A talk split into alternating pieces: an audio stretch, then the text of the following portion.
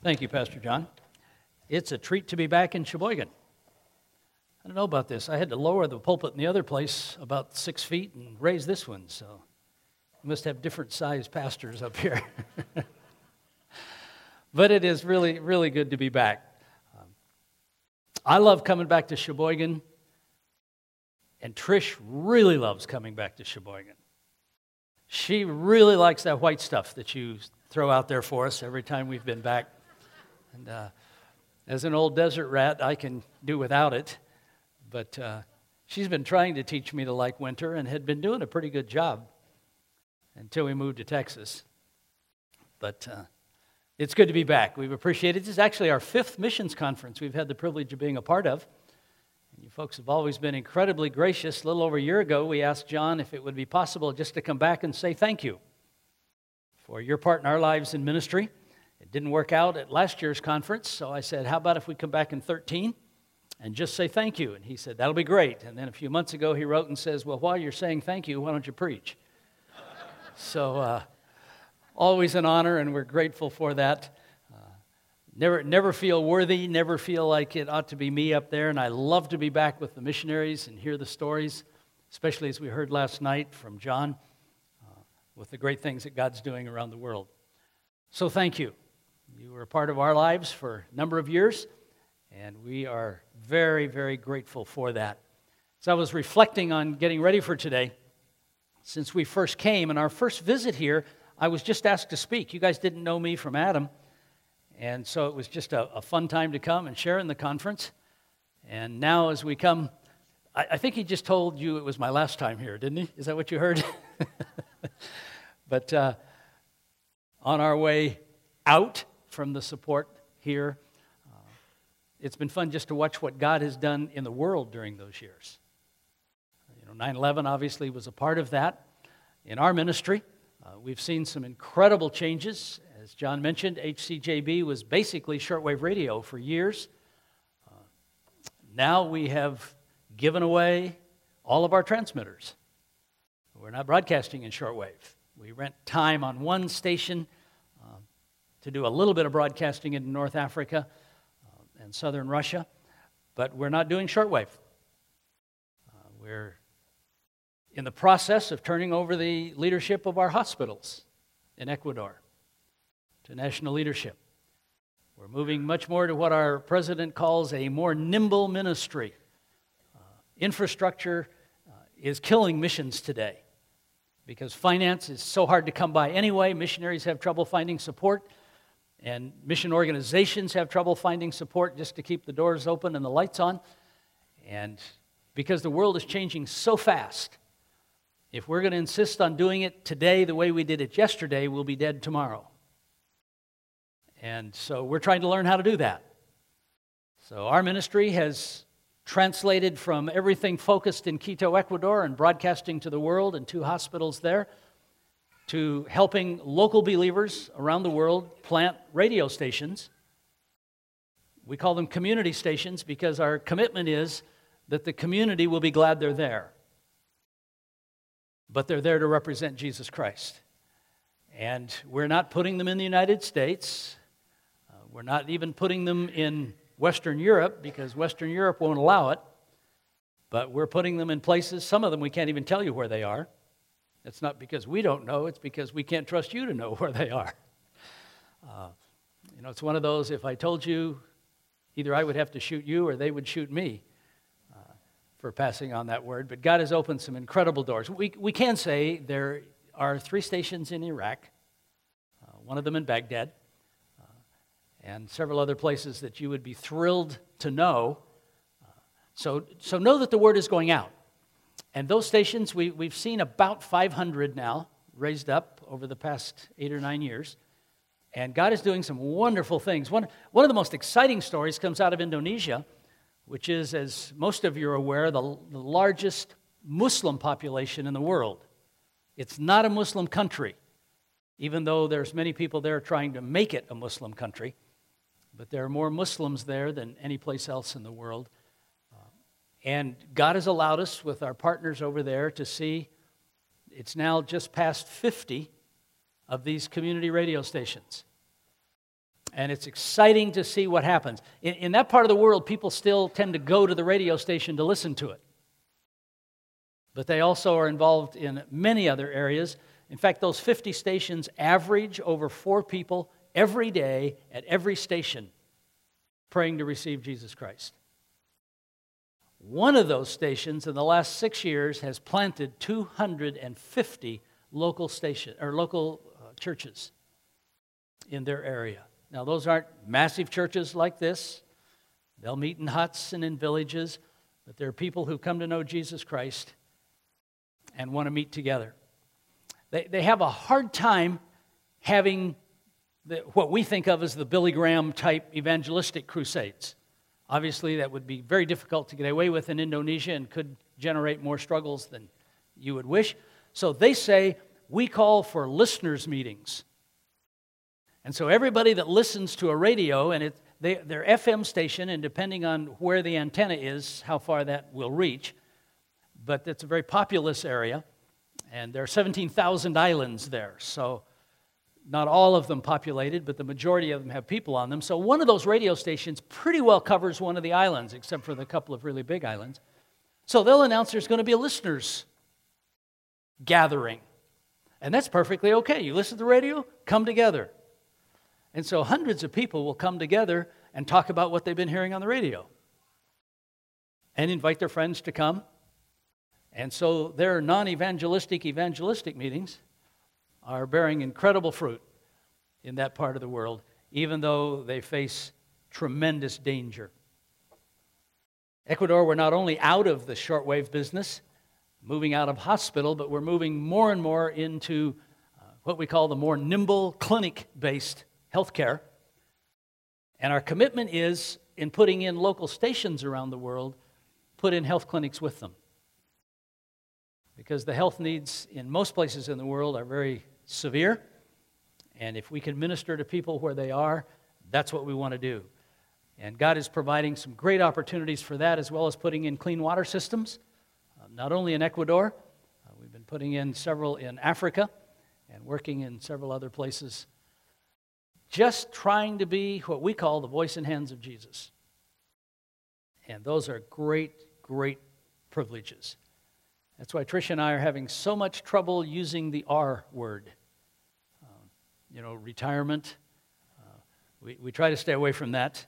Uh, we, we qualified for it a long time ago, but aren't quite there. So we've, we've broken it down. We call it semi retired. And we're not sure yet what that means. Uh, you know, as he said, we, we were in the jungle of Ecuador on Wednesday this past week, in the city of Quito on Thursday, in Chicago on Friday, and here the weekend, and Lord willing, we'll be in an airplane tomorrow night and Tuesday in Turkey but just great privilege to be where God is working and see some of the things that He's doing. And then because we had so much time left over, I just joined the church as one of the pastors at our church, Allen Bible Church in Allen, Texas, our own city, which we, people ask me if we founded it, and I say, no, we just come back to claim our own. But uh, God's doing some great things, and we, we're not ready to quit. We just are loving what God's doing and appreciate the opportunity. And I appreciate the opportunity to open the Word today. So if you'll turn with me to the book of Romans, chapter 1. This morning for me is one of those very difficult things for a preacher.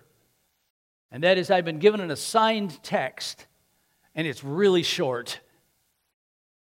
And the difficulty is not to preach from one text like that. The difficulty is not to get too much of your own opinion in it when you can read the whole thing in four seconds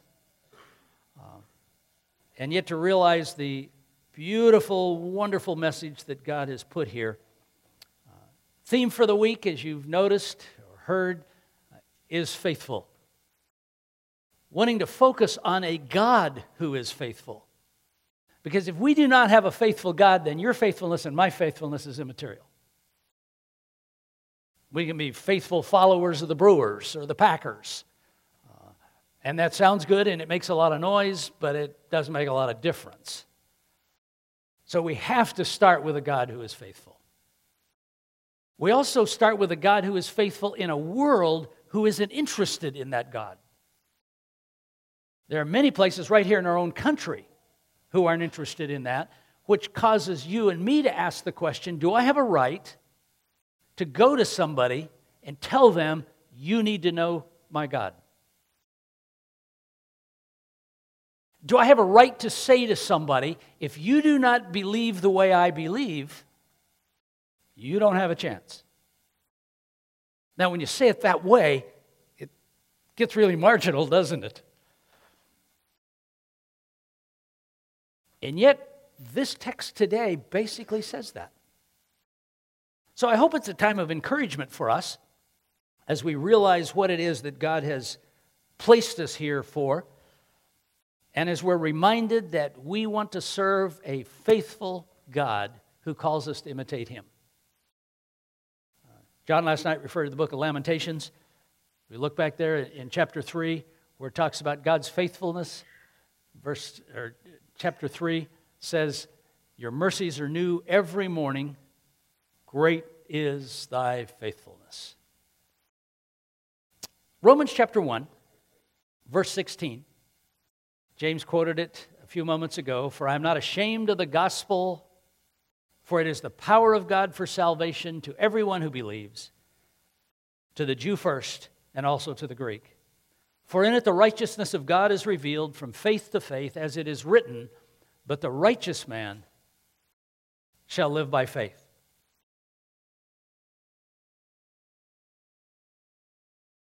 How am I going to be faithful? I want to be faithful. I want to do what is right. I want God to be able to trust me. I want God to be able to use me. So, in reading through these verses and preparing for today, I really sense that God was saying, Jim, there's three keys to faithfulness. If, if you want to be faithful, there's three things you need to know, be, be aware of coming out of this text.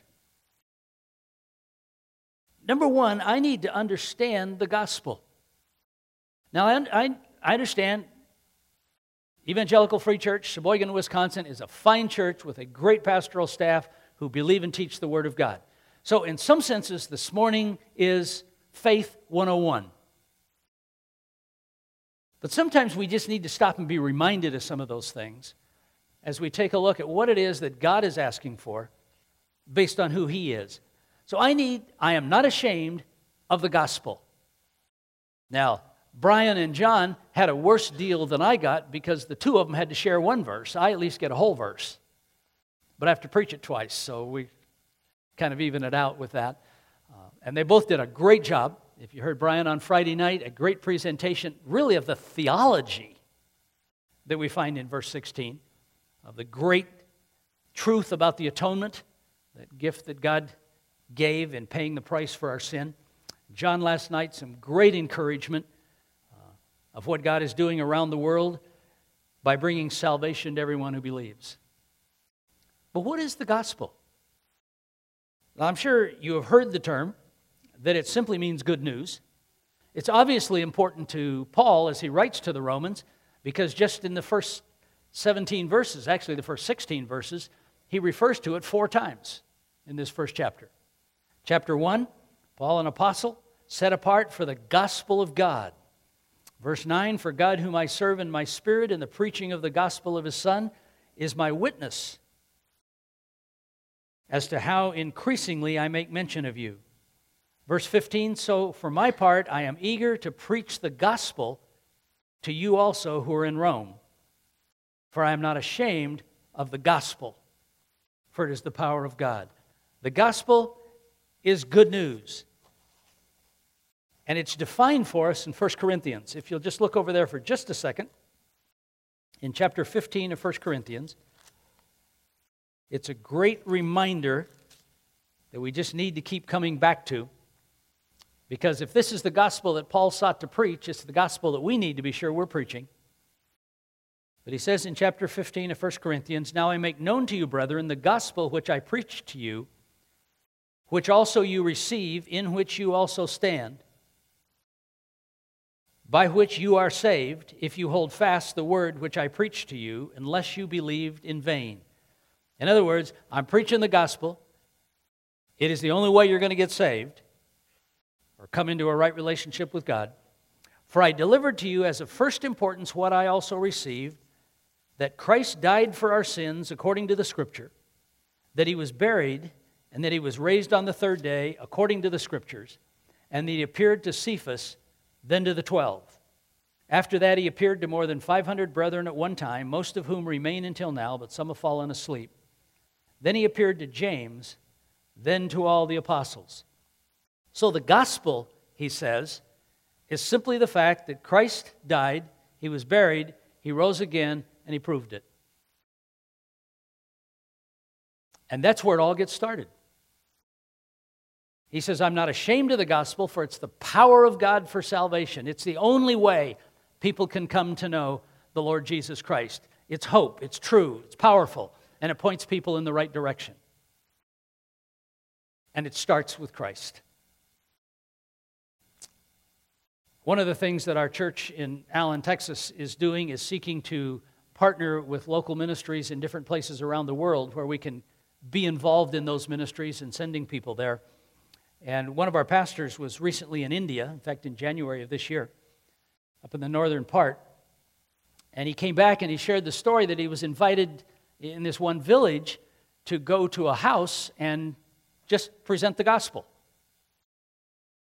And Brad is our minister of worship and outreach. And so he went and he said there were about uh, 20, 20, I forget exactly what he said, 24, 25 people in this house.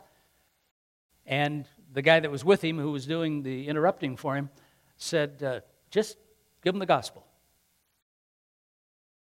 So Brad did. And he's, then he got to the end and he said, How many of you would like to receive this Christ who's presented in the gospel as your own Savior? And he said, Every hand in the room went up. And immediately, as us cynical Western preachers do, we thought, no, they didn't understand it. We didn't make it clear. So he said, I repeated. Picture of the gospel, what it meant to receive Christ. How many of you want to do it? Every hand went up. So he led them in a prayer, then turned them over to the interrupter who would help with the follow up. And as soon as he finished, one of those guys came up to him and said, Would you go tell my father this story? And Brad had said, how many of you have heard this before? And not a hand went up. And one guy said, We've heard about Jesus, but we have no idea how to please him, how to come to him, what, what it's all about. And we've been waiting for a long time for somebody to come and tell us. They didn't use the word, he said, but we've been waiting for somebody to come and tell us the gospel. So this guy says, Will you come and tell my father? Brad says, Well, sure. So they headed over for his father's house, and by the time he got there, there were 31 other people in his dad's house. And exactly the same thing happened. How many of you want to receive this Christ as your Savior? 31 hands went up. Are you sure? 31 went up again. Have you heard this before? Never. But we knew about Jesus and we've been waiting for somebody to come. You see, the gospel is the power of God that when it's made known, people respond. It's not my message, it's God's message. Good news comes with incredible power. We need to remember that. So if I'm going to be faithful to this God who is faithful, I need to understand the gospel. I need to realize it's not about me. It's not about my skills, and boy, am I glad for that. It's not about where I'm willing to go or what I'm willing to do. It's about God and what He's done in the person of His Son. So I have to start with understanding the gospel. Then the second thing that is here, and you got to have an alliteration, so it says here, the righteousness in it, it being the gospel, the righteousness of God is revealed. That word revealed literally means uncovered. So we have to understand the gospel and we have to uncover God's righteousness to realize what that's talking about. Because the gospel gives us an incredible presentation of God's faithfulness and really his righteousness. And righteousness is simply the state of being right. How many of you like to be righteous? It's a pretty comfortable position, isn't it? To know you are right. The difficulty is if we're not sure we're right, what do we do? We probably get louder, don't we? Especially if we're in a discussion with somebody. we, we have to yell. We, we either get louder or we run if we're not sure. So the righteousness of God comes and is uncovered by the gospel. The rightness of God and his faithfulness. We had the privilege just early last year of seeing an incredible demonstration of that and of God's faithfulness. Um, I mentioned we, we have satellite ministries um, that cover the whole Spanish speaking world, the whole Russian speaking world, and the whole Arabic speaking world. And the young man who really still has elementary age children who heads up our Arabic broadcast. Incidentally, are you aware there are 20 some dialects of Arabic? So you can't just simply preach in Arabic and everybody fully understand it. There's you got the Berber on the west coast of Africa, and you get all the way over to Iraq and Iran in that side, and dialects as they go along. But uh, he heads up that ministry. He does not live in North Africa, although he is North African. You will not hear his name nor his country from my lips. But a relative of his told the police in his home country whose voice that was that was coming in. And so they sent word they wanted to talk to him. Now, if you are his pastor within the mission, how do you counsel him? So I talked to him. Everything in my heart, my Western heart, said, Don't go. You don't live in the country. You don't have to go back. You don't know what will happen. Why don't you just not go? So I was far more godly than that. And I said, Do you, do you really believe you have to go? He says, Well, absolutely. So I said, Okay. So I got very godly again and I said, Well, how should we pray for you as you go? He said, Pray that I would be faithful and would be given the opportunity to share the gospel. I said, Wait a minute. You're being called into court because you've shared the gospel. And your prayer request is to share the gospel. So he went. Obviously, I can tell you the story now, so you know ahead of time he came back. He expected to be arrested when he landed in the country. He was not. So, three days later, he appeared before the judge that had summoned him. And one of the very opening questions after they said, Are you the guy that's on the radio? And he said, Yes. He said, would you tell this court what it is that you preach? And he did. I mean, it was an absolute answer to his prayer, what he'd asked us to pray for. And he had a chance in that courtroom to share the gospel. When he finished, and I, I can't give you the exact words because I got them through translation anyway, the judge said, Interesting. Okay, you're free to go. Just let us know where we can get in touch with you if we need to have you back. And turned him loose. Now, we still don't know where that's going or what's going to happen. But that didn't happen because that country has kicked out missionaries by the dozens in recent years. They've treated others very poorly. The local people who profess faith in Jesus Christ, very tough time. In fact, First time Trish and I were in the country, we were going to visit somebody that was very involved in the ministry there, and we had to be very surreptitious as to how we got there. Rode a train into the city, took a taxi to within walking distance of where he was, and then kind of wandered aimlessly through neighborhoods and suddenly jumped in through a gate. And...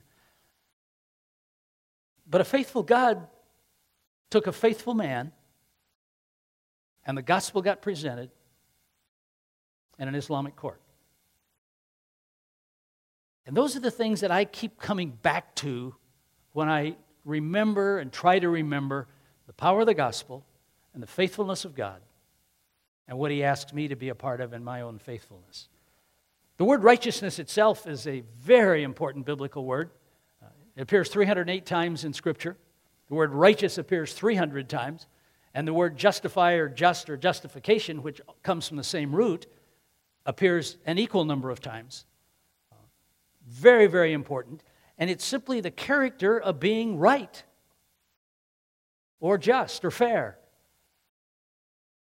Or, as it's used in Romans chapter 5, therefore, having been justified by faith, or some of your versions read, having been declared righteous by faith, we have peace with God. So, this whole idea of righteousness is the idea of being right. I like what one commentator, F. F. Bruce, said about it. He said, To understand the sense in which the gospel reveals God's righteousness, it is necessary to keep in mind some facts about righteousness in the Old Testament, which is the background to Paul's thoughts and action. And we need to remember that. To skip the Old Testament leaves us with a lot of blanks when we read the New because we don't understand the context. But right and wrong in Scripture are forensic terms. Now, that's a big word that means legal. So, if you are right in a biblical concept, that means it's been settled before a judge. In other words, someone with the authority to do it has said, You are right. It's not something that you work up, it's not something that you overpower somebody to do, it's not something that, that you just come out with. And righteousness is not so much a moral quality as it is a legal quality. Now, when you get into the whole issue of morality, we get a whole lot of differing opinions. Aside from biblical truth, but the actual Hebrew word means you are in the right before the law. So if I have been declared righteous by God, He has said, Jim, you are in the right. You are right before me. Literally, you're qualified for heaven. But when we read that God is righteous, obviously He meets whatever the standard is for righteousness. Can you imagine going to a basketball game? And since moving to Texas, we have done a lot of that because our son in law coaches and our grandson plays on a couple of different teams. Uh, it helps that you're six foot ten and your grandson is six foot. But uh, the game starts, and all of a sudden, the whistle blows. The referee says, Foul. What did I do? You smiled. Wait a minute, where'd you get that? That's not a rule, it's my rule. And immediately, kill the ref. We tell him kill the ref even when he's playing by the rules. But if the referee is going to make up his own rules, we got a mess. And we live in a world today that wants to make up its own rules. How many of your neighbors think they're good enough to get to heaven because they think they've done enough good? And we find that all over the world. Basically, all world religions are based on learning to be good enough to earn heaven or whatever they call the afterlife. If something is going to be righteous, there has to be a standard. And that standard has to be right. And so when we read about the righteousness of God, we're reminded that A, it's His, and He is the standard. And that's encouraging to me because I can then, based on that, say to you, Neither is there salvation in any other, for there's none other name given among under heaven given among men whereby you must be saved. You see, the standard has been established, and it's been established by God because it is God who died, was buried, and rose again and proved it. So, God, being righteous, reveals that to us in the gospel. Who else would give himself to die on a cross for somebody else? Who else could raise from the dead for somebody else? Or for any reason? So, when we talk about the righteousness of God being revealed, we're reminded that the gospel shows us that God is righteous, that God is right, that God is the standard, that God is the one who sets the rules. And that means I have the right to go to you lovingly, kindly, gently, understandingly, what, whatever nice words you want me to use, and tell you that you need to know Jesus. But so many times we get intimidated because the world says, What right do you have coming and telling me that you are right and I'm wrong? Have you heard that? Read that in different places? You know, you don't have a right to tell me. My religion teaches this, your religion teaches that. You keep your religion, I'll keep my religion. And we could say, although I hope we don't, go ahead and keep your religion if you want to be wrong. Because it's not about us. And that's the hard thing we have to communicate. The rightness is about God. And God's rightness is uncovered, is demonstrated, is shown to us in the gospel, in what He has done. And that's why we can send missionaries to Turkey, to Indonesia, to Thailand, to Africa, and say to them, You must be born again. Now, we need to learn creative ways to say it. We always need to be gracious in how we say it. We always need to consider the culture in which we're saying it, all of those things that are part of missions.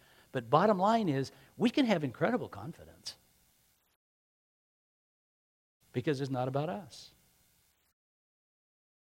And as soon as I make it about me, then my confidence disappears and everything else changes. So when I need to realize that I must understand the gospel, and I need to see righteousness uncovered. I, I need to see that revealed so that I grasp the fact that God is the standard. He's the basis for that message that we're going to share.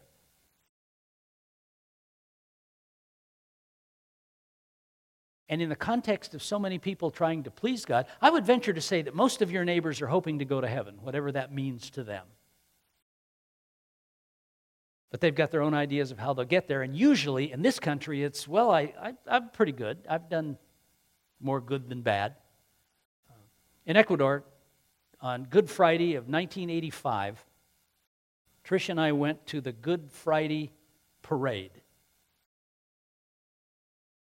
And I tell everybody that I have met if you go to Ecuador and you're going to be there Easter week, go to the Good Friday parade. But I will guarantee you one thing you'll only go once. We have not been back since Easter of 1985. In that parade, it is made up almost totally of people who are doing penance to atone for their own sins. They're walking barefoot down the street, they're beating their backs with ropes. They used to pay people to beat them with whips, and then the government outlawed that because it had become a very gruesome kind of a thing. But they'd march down the street, and there were hundreds of them.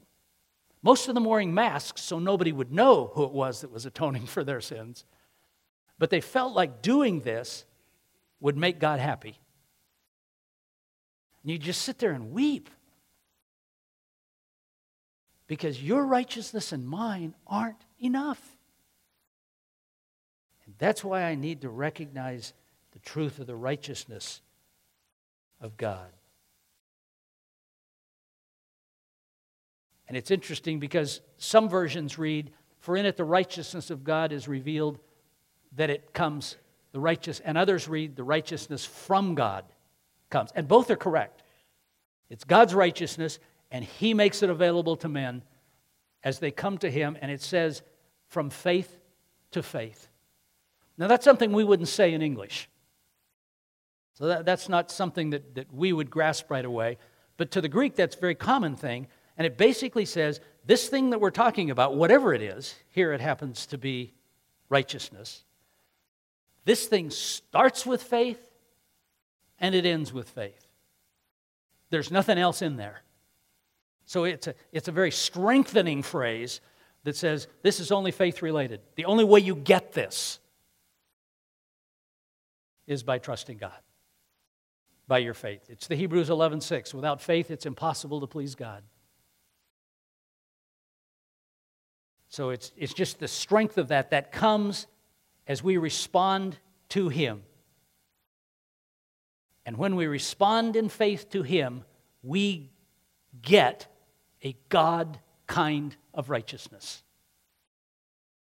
That we are right before God, something we could never achieve on our own.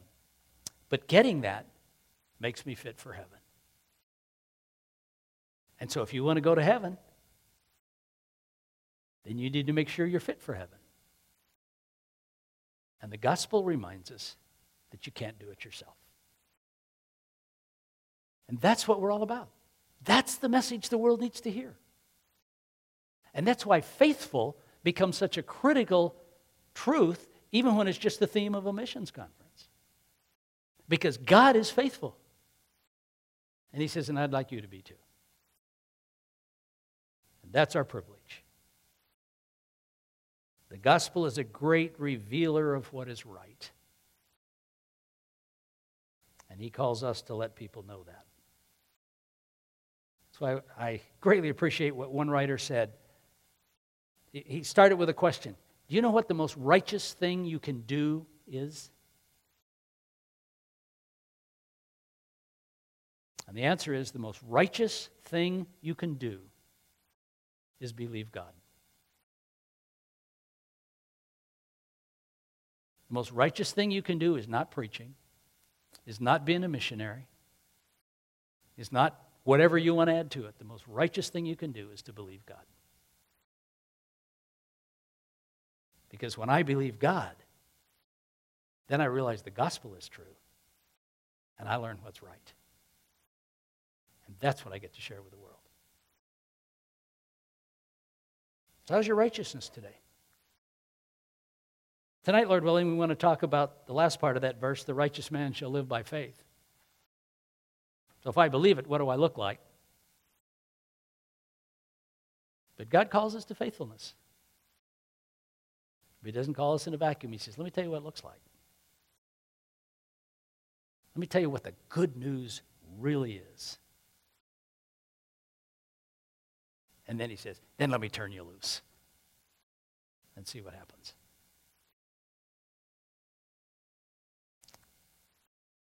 May God help you to grasp the gospel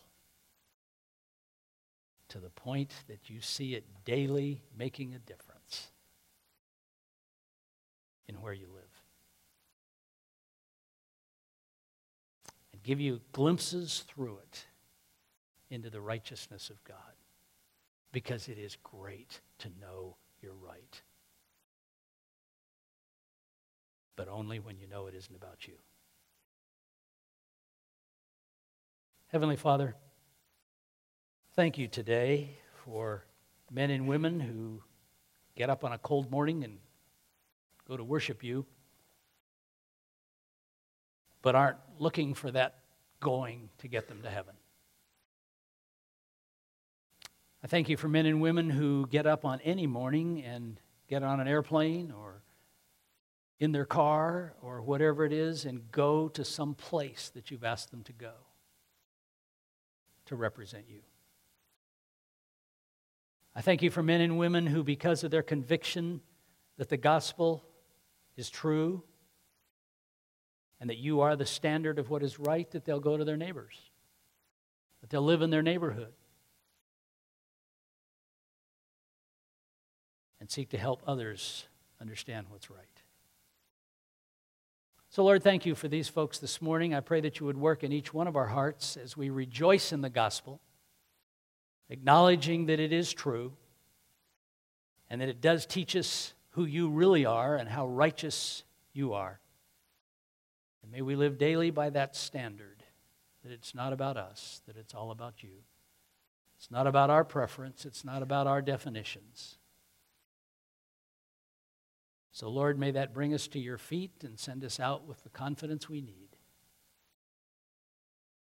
to rightly represent you in a world. Or more simply put, to just be faithful. So, thank you for that. Thank you for our time together. We pray for the Adult Bible Fellowship that follows, that some of these folks will be involved in. We just ask that you would do your work in our midst even today as we thank you in Jesus' name. Amen. Amen. Thanks for being here this morning. And as I'm always amazed that people listen as you have when I speak, thank you for that. But may God bless you and encourage you as you walk with Him. Look forward to see you tonight.